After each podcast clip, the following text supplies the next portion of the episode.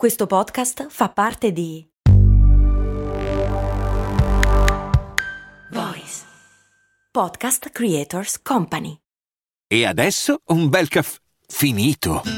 Perché rischiare di rimanere senza caffè quando puoi abbonarti a Caffè Borbone? Prezzi vantaggiosi, costi di spedizione inclusi, tante possibilità di personalizzazione e l'abbonamento lo sospendi quando vuoi. Decidi tu la frequenza, la qualità, scegli tra le cialde e capsule compatibili e crea il tuo mix di gusti e miscele. Mai più senza caffè con l'abbonamento Caffè Borbone. Tutte le info su caffèborbone.com. Mi chiede Lorenzo, come influisce la concentrazione di CO2, cioè l'anidride carbonica, sulle nostre funzionalità cerebrali? Per rispondere ho fatto una prova, mi sono riempito di anidride carbonica e adesso non capisco un cazzo.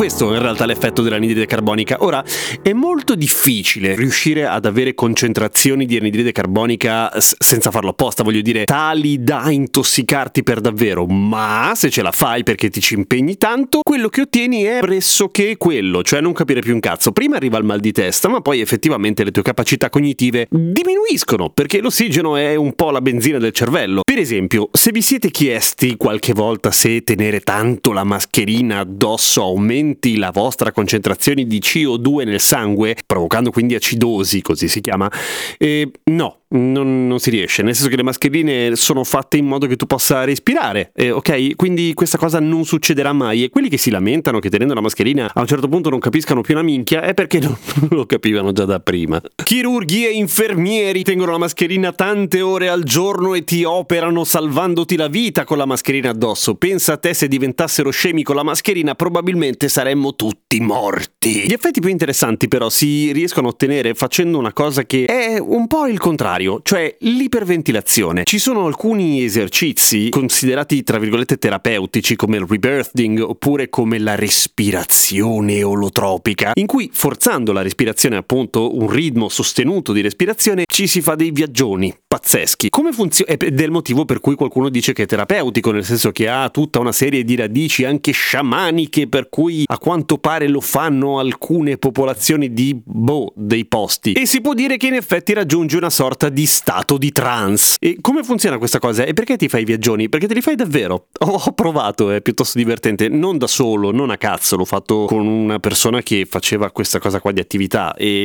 non ho trovato delle soluzioni alla domanda della vita, ma è stato piuttosto interessante. Quello che succede è che quando tu respiri tantissimo, tipo così e vai in iperventilazione, verrebbe da pensare che sei pieno di ossigeno, giusto? Mm, no, Curiosamente, in modo totalmente controintuitivo, quello che accade è esattamente il contrario. Cioè, quando c'è un eccesso di ossigeno nell'organismo, o meglio, quando c'è una quantità troppo bassa di CO2 e quindi vai in alcalosi, cioè l'acidità del sangue si abbassa in modo smodato, e l'ossigeno, per una serie di ragioni chimiche lunghe che è inutile spiegare adesso, rimane nel sangue e non si lega alle cellule, per cui effettivamente arriva poco ossigeno al cervello. Arriva, arriva poco ossigeno ovunque in realtà, infatti uno dei primi sintomi che si prova facendo questa cosa qua, soprattutto se non lo fai bene o soprattutto se sei un neofita, come quando io ho provato a farlo, è che hai degli effetti simili al tetano, si chiama tetania, cioè si contraggono alcuni muscoli, in particolare quelli delle mani e quelli intorno alla bocca, e fai una smorfia tipo così.